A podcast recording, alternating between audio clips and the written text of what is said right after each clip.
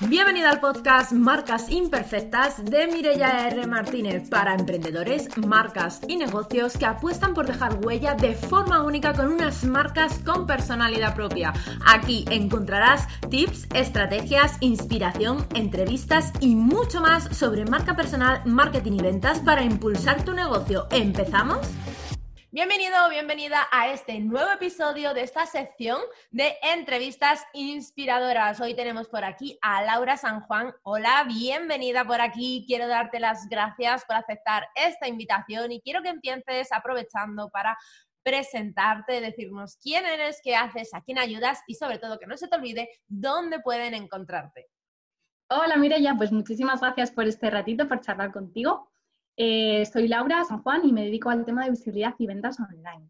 Eh, por otro lado, también tengo la, eh, bueno, un área ahí paralelo, el tema de la asistencia virtual, donde por un lado ofrecemos servicios de asistencia virtual a emprendedores y por el otro, visto la necesidad, que esto la verdad es que no estaba ni planificado ni dentro de ningún plan, pero empezaron a preguntarme un montón de personas acerca de la asistencia virtual, cómo podían formarse, cómo podían tener esta nueva profesión y acabé montando junto con Lore la, escuela de asistentes virtuales. Así que como ves, por los dos lados, el tema de visibilidad, ventas, eh, hacer crecer el negocio y por otro lado el, tema de empezar a delegar, ¿no? Para poder seguir avanzando y, no quedarte estancado ni con un techo de cristal. Y en cuanto a las redes, bueno, en cuanto a dónde, que luego me regañas, lo dices que no lo digo, eh, la web es eh, healthyfreedom.co y asistente virtual para emprendedoras.com. Genial. Bueno, quiero que me cuentes, ¿siempre has sido emprendedora o cómo has llegado a este mundo del emprendimiento? No, mira, a mí siempre que dicen, porque hay gente, esto es como, hay niñas pequeñas que desde que son muy pequeñitas están soñando con el día de su boda, hay gente que desde pequeño sabe que quiere ser emprendedor, pues yo no yo. Ni soñaba con mi boda, ni en la vida jamás se me hubiera planteado que yo iba a emprender que yo iba a tener mi propio proyecto, mi propio negocio.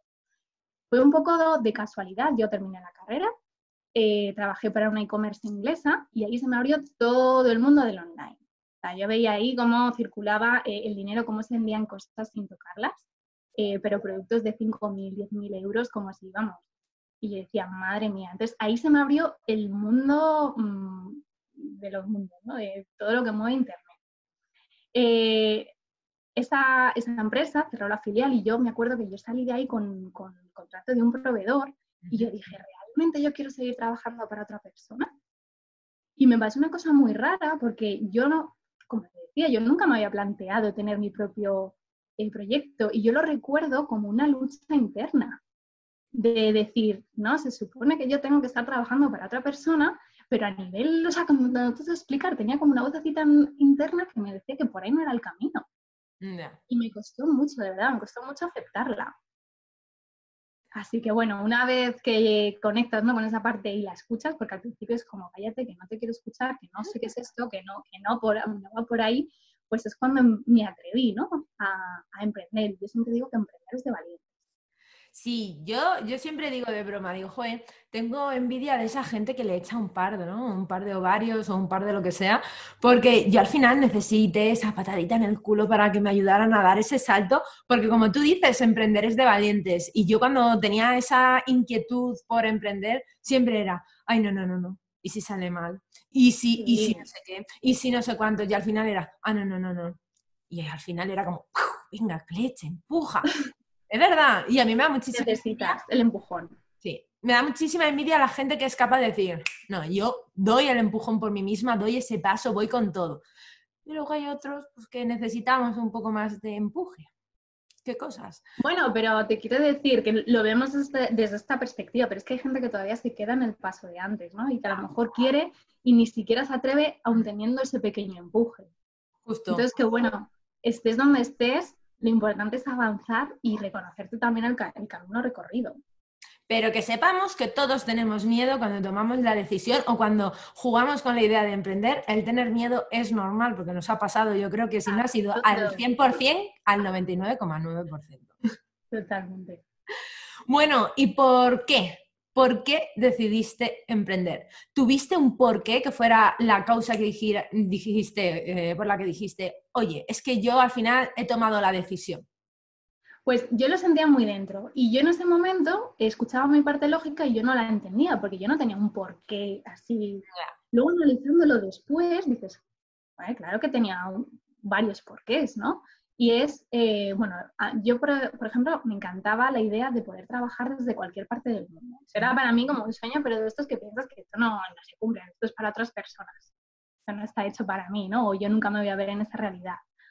Em, y luego también el hecho de ayudar a las personas, digamos, a tu manera, o sea, con tus propias reglas, no de una manera preestablecida, preestablecida que te marca una empresa o con unos procedimientos que te marcan, que a lo mejor tú puedes estar de acuerdo, pero hay otras veces que a lo mejor no te encajan en, en cómo tú eres y tener la libertad de poder hacer, eh, primero, de elegir algo que te gusta y segundo, de hacerlo a tu manera, bueno, me parecía como el mejor regalo que te puedes hacer a ti mismo.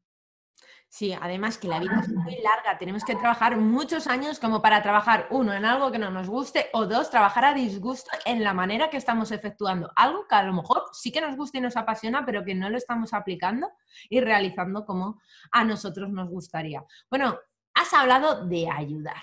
Entonces, como al final queremos ayudar a otras personas con nuestros negocios, ¿cómo, en qué situación se encontraría alguien que podría necesitar la ayuda de un profesional como tú? Vale, yo me dedico a la mentorización de los emprendedores que necesitan, por, un lado, ser más visibles con la finalidad de vender más.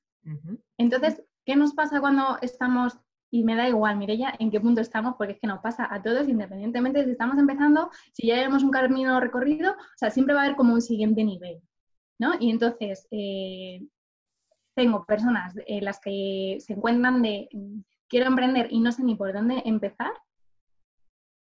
Hay personas que es como, vale, yo ya tengo mi negocio, tengo más o menos claro lo que ofrezco, eh, quién es mi público, pero ¿por qué no vendo? ¿Qué estoy haciendo mal o qué tengo que hacer para vender? Y luego tengo personas que ya llegan al punto en el que de alguna manera están saturadas, tienen, el otro día hablaba con una clienta que tiene una lista de espera de más de cinco meses que es una locura. Entonces, ahí ya tienes otro freno. Necesitas empezar a escalar. Entonces, en cualquiera de estas situaciones, necesitas seguir avanzando, porque si no, y esto es verdad que al principio no, no tenemos como esta mentalidad emprendedora de, y, pensamos que lo podemos hacer todos nosotros. Y claro que podemos, y yo no dudo que somos seres increíbles y tenemos una capacidad. El problema es ¿A qué precio estás pagando por hacerlo tú solo? ¿Cuánto estás tardando de más? ¿Cuánto estás quemándote? Que para mí esto de la energía es sagrado. ¿Cuánto estás quemándote, desmotivándote día a día sin conseguir esos resultados que, puedes llegar a tener? Bueno, ya casi estamos hilando con, con, la siguiente pregunta que te quería hacer y es que ¿cuáles crees que son los mayores errores que cometemos cuando estamos trabajando nuestra visibilidad, cuando estamos trabajando nuestro emprendimiento, nuestras ventas? ¿Cuáles crees que son esos errores? Mira, para mí el número uno es decir, yo quiero un negocio y quiero vender. Y es como, está claro que todos, o sea, muy bien, tienes el concepto súper bien pillado. Pero claro, para llegar a ese punto, hay una parte muy importante que solemos obviar. Y uno es la mentalidad que tenemos que tener para ello. Y dos, el conocernos a uno mismo. Uy, más importante. Porque, porque claro, em, tú quieres vender. Y esto pasa muchísimo, que a mí me hace mucha gracia. Es como que nos da mucha vergüenza, o sea, tenemos como vergüenza vender, a exponernos, pero luego, si te fijas, eh, este perfil de personas es muy curioso porque luego lleva sus redes sociales o su comunicación de una manera como muy agresiva eh, en ventas, pero porque no saben, no, no sabemos, al principio nadie nos enseña y digo, ya está, el modo teletienda puesto. Y el modo teletienda de este maravilloso no, no te va a ayudar a vender. Entonces es como que muchas veces nos queremos saltar los procesos y queremos llegar a un resultado final sin pasar por el proceso. Justo. Entonces, es para mí como el clave total.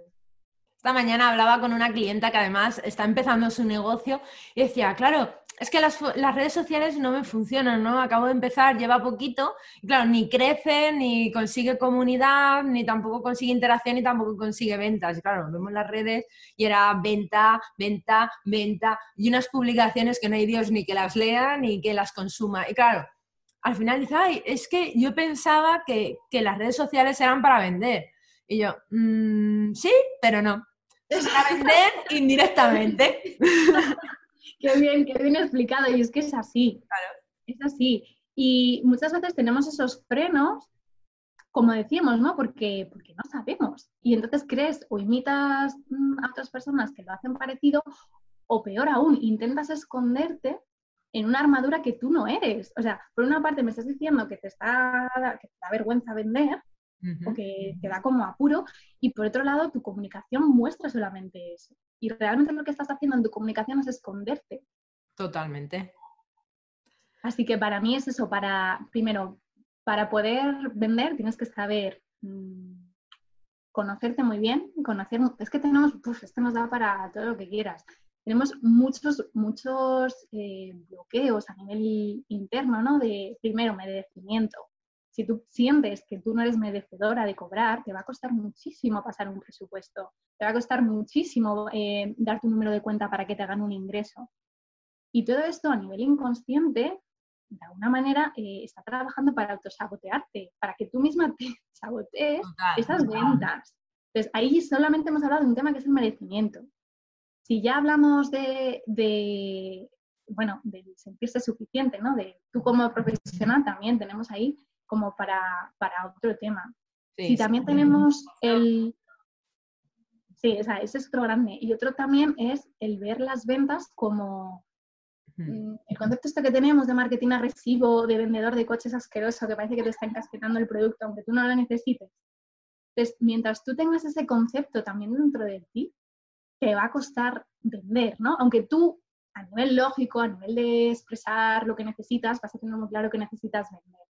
Pero si no hay un conocimiento, si no hay un cambio de mentalidad, si no hay un trabajo que va primero desde dentro, te va a costar muchísimo llegar a la otra parte no sé con quién lo hablaba el otro día en una de las entrevistas, y es que al final nosotros tenemos, uno, que estar orgullosos de lo que estamos vendiendo, porque estamos orgullosos, porque sabemos que vamos a ayudar a los demás, pero es que además tenemos que estar absolutamente convencidos de que lo que estamos ofreciendo nosotros mismos incluso lo compraríamos. ¿Por qué? Porque hemos creado una buena solución, una buena ayuda para los demás, y como estamos ofreciendo una ayuda, estamos haciendo un intercambio. No estamos pues quitándole el dinero a los demás y viéndolo como una venta agresiva o negativa, sino al revés. O sea, es una ayuda que tú le estás dando a otras personas que van a pasar a estar en una situación mejor. Pero al final, cuando emprendemos, antes de ni siquiera de que tuviéramos la idea, yo creo que tendríamos que tener como asignatura obligatoria, tener una asignatura de mentalidad y otra de autoconocimiento. Y luego ya nos ponemos a pensar en sobre qué queremos emprender. Estoy totalmente de acuerdo, pero ¿sabes qué lo que nos pasa? Por lo menos a mí me ha pasado y también lo veo reflejado en los clientes, que son cosas que no valoramos. No, a principio. años después. O sea, cuando ya te has dado torta tras torta y tú lo has escuchado, esto de que hay que trabajarse la mentalidad, y tú has escuchado esto del autoconocimiento y que tienes que saber, todo esto lo hemos escuchado. Pero cuando tú empiezas o cuando tú estás, estás como obsesionada con esta parte de ventas y no ves más allá. Entonces, da igual que te hablen estas cosas, que es que te entra por uno y te sale por el otro. Y hasta que no te has dado las suficientes tortas, no dices, cuánta razón tenía. Ya ves, yo que soy terca y testaruda, como yo digo, digo, a mí al principio me hablaban de temas de mentalidad y yo decía, ¿y yo para qué quiero eso? Exacto, es como, yo no pago por esto. Y Lisa de mí que un año después dice, ay, mentalidad, vamos a trabajarla. es así. Total. Bueno, y, ahora vamos a la parte positiva. Si tuvieras que darnos tres tips super pros que deberíamos implementar hoy mismo en nuestro negocio, ¿cuáles serían? Pues esto va muy lado con lo que acabamos de comentar. Y lo primero es mm, tu mentalidad y el cómo tú estés, es que está tan ligado a los resultados que de verdad, escuchando, porque es que yo, es como si yo me hablara a mí misma hace unos años. O sea, escúchalo y de verdad, dale la importancia que tiene, que es muchísima. Yo, mira, de verdad, tengo clientes que simplemente con un poquito de guía y mandando un email han tenido mm, un despunte de ventas de la hostia, con perdón, o sea, de flipar. ¿Y qué, qué, ha habido ahí? Sí, bueno, habrá habido un poco de guía, habrá habido un poco, pero lo que ha habido es un desbloqueo a nivel mental. O sea, todo lo tenías ya, y todo, muchas cosas ya las tienes dentro de ti. Solamente hay bueno, tienes estos autosabotajes, estos frenos que te impiden. Entonces, eso sería lo primero. Lo segundo es revisa tu oferta. Y revisa tu oferta que implica de forma muy indirecta eh, tener muy claro quién es tu cliente ideal. ¿Por qué? Porque muchas veces lo que hacemos es yo creo un producto y lo intento encasquetar a un público de, un perfil de persona. Y es como, es que no funciona así, es detecta una necesidad, entiéndela muy profundamente y crea una solución. No es creo un producto y lo encasqueto o se lo intento vender a la Había una frase que era algo así como, es más fácil eh, crear productos para tus clientes que encontrar clientes para tus productos. Es, brutal, pues tal cual. es que es así. Y esto es verdad que nos cuesta, ¿por qué? Porque muchas veces vamos como con ideas preconcebidas de cómo, deben de cómo deberían ser las cosas. Muchas veces también que nos pasa que tenemos como modelos que seguimos o referencias y es como no tenemos ni idea de lo que hay detrás de ese negocio. Y entonces tú vas como a imitar, te crees que estás replicando una parte cuando no tienes ni idea. O sea, a lo mejor esa parte que tú estás viendo es una ínfima parte de una estrategia mucho más completa y a ti no te va a funcionar porque no estás aplicando lo que es la otra persona. Entonces, lo dicho, importante, revisa tu oferta y que esté, primero, conociendo muy bien a tu cliente ideal y crea una solución para esas personas y no un producto para encasquetar a, un grupo de personas. Y el último, em, esto lo hemos hablado en el, en el directo, y va con, necesitas un sistema de ventas activo. Si no, los clientes no te van a ver, o sea, no te van a comprar. ¿Cuánta gente está viendo tus redes? ¿Cuánta gente está viendo tu web esta semana, en este mismo día? Y trabaja en ello. Y luego, relacionado con este sistema de ventas, crea algo que esté totalmente adaptado a ti. Porque muchas veces escuchamos eh, estrategias eh, que a fulanita le ha funcionado la estrategia del WhatsApp, a menganita la del webinar, a la otra que ha hecho un lanzamiento tipo Jeff, a la otra que es que simplemente ha hecho no sé qué y le ha funcionado y vamos a replicar y no nos funciona. Y no es que, bueno, primero habría que ver que replicamos, que eso ya es tema aparte, pero el otro es, se trata de adaptar un sistema que se ajuste a ti. Y mira, yo trabajo con personas one-to-one y te puedo decir que es que no tengo un sistema de ventas exactamente igual para dos personas. Es que no hay dos personas con la Exacto, ni, el nichos, ni los nichos son iguales, eh, es como que está el mismo nicho, es que la persona es muy diferente. Y la manera que tiene, hay una que, por ejemplo, se habla mucho, ¿no? Por ejemplo, de los retos de WhatsApp y funcionan y funcionan genial, pero no, a lo mejor no son para todo el mundo. No. Entonces, eh, hay personas que los implementan y, bueno, pues no les funciona, pero no porque la estrategia no funcione, sino porque no les funciona para ellos, porque tienen una personalidad que no es, que no. Entonces, al final, eso repercute directamente en las ventas. Absolutamente. Nuestra energía de más se nota muchísimo a la hora de vender y hay gente pues que a lo mejor tiene una energía que no es válida para determinados tipos de lanzamiento y eso es así. Total. Bueno, y voy a hacerte una pregunta así un poco cotilla y un poco medio personal. ¿Tú qué opinas de vender en tiempos de crisis como estamos en este momento ahora mismo con el tema del dichoso coronavirus? Pues mira, me encanta este tema, además lo hablaba con mis compis de la Liga del Norte, bueno, con, un par de compañeras esta mañana. Y mira, lo primero, para mí las crisis, como se dice, ¿no? China, crisis significa peligro y oportunidad. Pues es que yo las veo así. O sea, yo veo las crisis como oportunidad. ¿Qué pasa? Si tenemos la mentalidad, el concepto de que vender es malo, en una crisis vender va a estar fatal, porque claro, pero ¿de quién es el problema? ¿De la persona que está ofreciendo una ayuda real o de la persona que está interpretando porque tiene en su mentalidad que vender es el encasquete? ¿Vale? Y que te están encasquetando productos. O sea, perdona, si yo estoy en una situación de crisis necesito ayuda. Justo. Independientemente. Y esa ayuda la voy a obtener o la puedo obtener de distintas maneras. Y en, y en función de esas maneras voy a tener un grado de implicación y de un intercambio de energía que, nos guste o no, en el día en el que vivimos se llama dinero. Totalmente. Entonces, precisamente porque en situaciones de crisis teníamos que seguir en la medida de lo posible manteniendo todo, fluyendo, lo veo totalmente necesario. O sea, eh, aquí todo el mundo tiene que pagar eh, sus lentejas, su pan, su luz. Entonces, mm, ¿por qué está mal vender?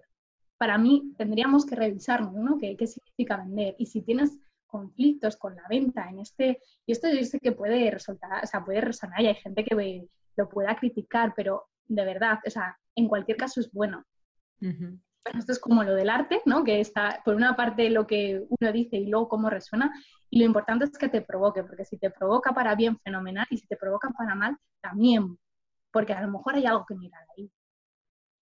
Absolutamente. Yo también creo que, que, al final vender en épocas de crisis no es malo si no te estás aprovechando de los demás y lo que estás ofreciendo es una ayuda real que la gente necesita, porque en épocas de crisis surgen necesidades para la gente, porque sus circunstancias cambian por ejemplo, a día de hoy. A lo mejor los negocios físicos locales necesitan adaptarse, necesitan usar redes sociales, necesitan usar otros medios de distribución, de venta.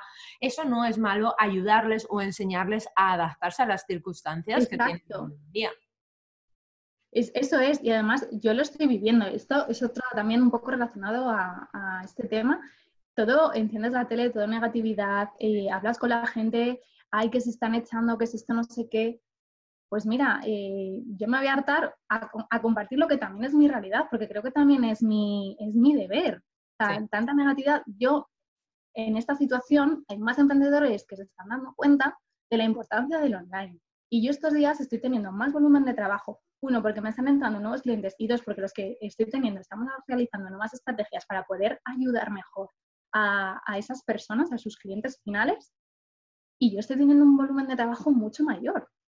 Y yo creo que también es necesario hablar de estas cosas, porque si no parece que es que todo, todo es fatal y todo... Parece que todo es negativo. Yo esta mañana he tenido también dos, dos sesiones de mentoría individual y una de ellas me lo decía, dice, yo estoy a un volumen de trabajo más alto de lo habitual, agendando hasta en fin de semana. O sea, al final es verdad, lo sentimos mucho por las personas que les afecta negativamente, pero hay sectores a los que no les afecta o que han encontrado oportunidades o que han sabido darle la vuelta a la tortilla y vivir de una manera diferente esta realidad que estamos sufriendo.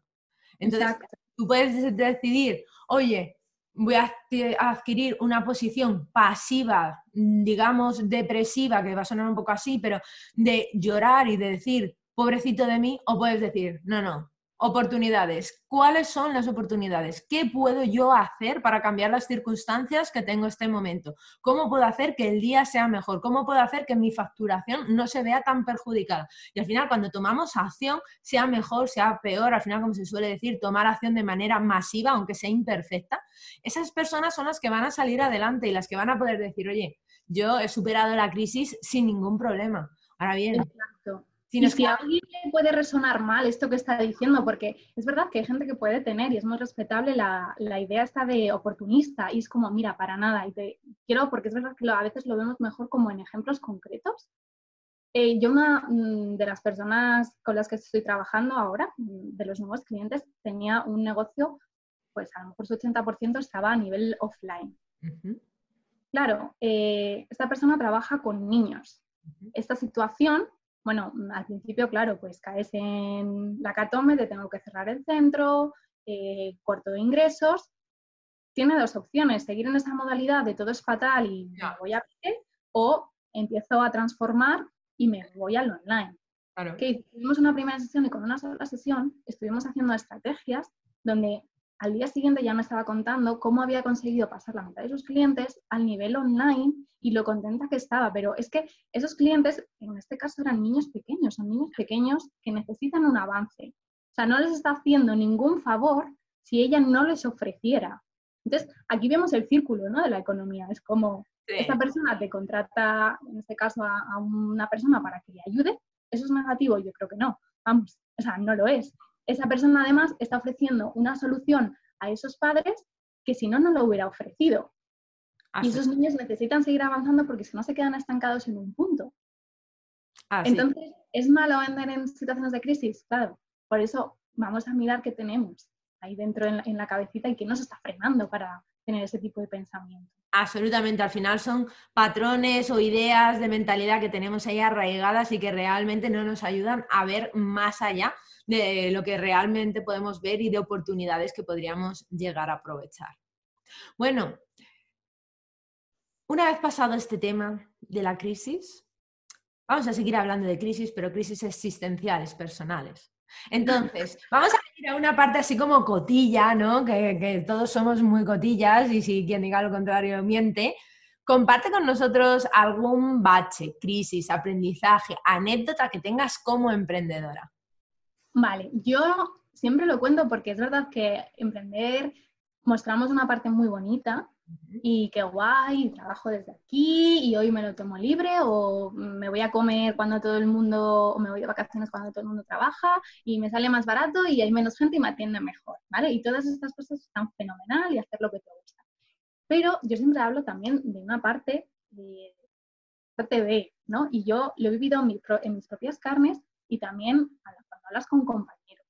Y para mí, eh, claro, uno de mis grandes aprendizajes eh, bueno, yo sufrí un burnout, o sea, el quemarte, y quemarte siempre digo, que quemarte no es que tengas mucho trabajo, es eh, llegar a trabajar a un nivel donde empiezas a perder la motivación por lo que haces. O sea, es, es yo eh, a raíz de ahí aprendí a valorar mi energía, ¿no? Porque siempre es como que valoraba mi tiempo y estaba muy enfocada siempre en productividad y he conseguido esto, no he conseguido esto, si no lo he conseguido me fustigo y qué mala soy, qué fatal lo hago todo y si lo consigo, ole yo. Eh, y entonces estaba todo como medido en, el, en esta parte del tiempo. Y ahí aprendí la importancia, y mucho más, fíjate, más importante que el tiempo, valoro la energía. Y es como, ¿cuánto me nutre a mí trabajar con este cliente? ¿Cuánto no me nutre a mí trabajar con este cliente? O con este proyecto, o con esta nueva idea que tengo, o con esta colaboración. Entonces, em, para mí, mantener tu nivel de ilusión, de ganas, es un no negociable que si no hubiera tenido esa experiencia de verdad tan mala, porque sí yo recuerdo que tenía esta ansiedad cuando había el ordenador. Era como, yo hacía, seguía haciendo las sesiones, pero es que yo no sé ni cómo, porque es que no tenía energía la poca que tenía se le dedicaba a eso. Y cuando pasas por un momento como tan chungo, ¿vale? del que personalmente salí con ayuda, porque yo a veces soy un poco cabezota y digo, yo puedo, yo, yo me como el mundo, yo puedo con todo, ¿no? Y entonces yo me di un plazo y dije, si en un mes esta situación no ha cambiado, yo no me puedo permitir tirar de mi energía, o sea, no puedo seguir a este ritmo, no, no, no me lo puedo permitir. Y yo creo que por eso lo hablábamos y por eso también la, importa, la importancia de acompañarnos con personas en el punto en el que estemos de lo que necesitemos. Si es un mentor, un mentor, si es un coach, un coach, si es lo que necesitemos, para acelerar todo ese proceso. Entonces, bueno, eh, para mí fue como un aprendizaje eh, brutal. Que yo creo que cuando llegamos a esos puntos de bloqueo, ya el hecho de recurrir a terceras personas nos ayuda con algo que yo creo que para mí es fundamental, que al final es el no perder el tiempo. Porque yo siempre le digo a la gente, no, es que claro, si invierto en un coach, si invierto en un psicólogo, si invierto en un mentor, puedo perder dinero. Y yo pensando, sí, pero es que no hay nada peor que estar bloqueado, que estar indeciso, que estar parado. ¿Por qué? Porque estemos dejando pasar el tiempo por una situación X. Y al final lo que tú dices, a lo mejor tú piensas, venga, que yo puedo con todo, yo esto lo aguanto, yo esto lo cambio, esto ya verás tú, que en un mes lo tengo ya solventado el tema pero te das cuenta que no. Y al final tienes dos opciones, o seguir dejando pasar el tiempo en una situación que además, como tú dices, te quema energía, o decir, vale, yo solita no puedo. Vamos a buscar ayuda a quien corresponda en cada momento y que me ayude a evolucionar en esta etapa en la, que me, en la que me encuentro.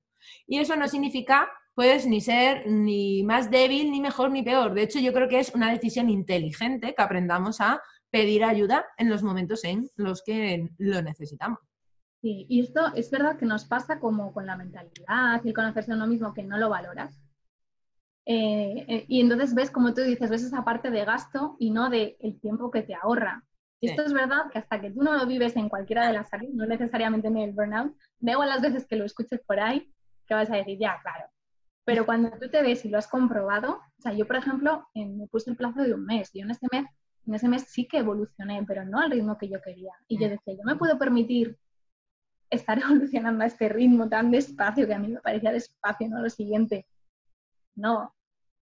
Pago y pago lo que. porque necesito salir de esta.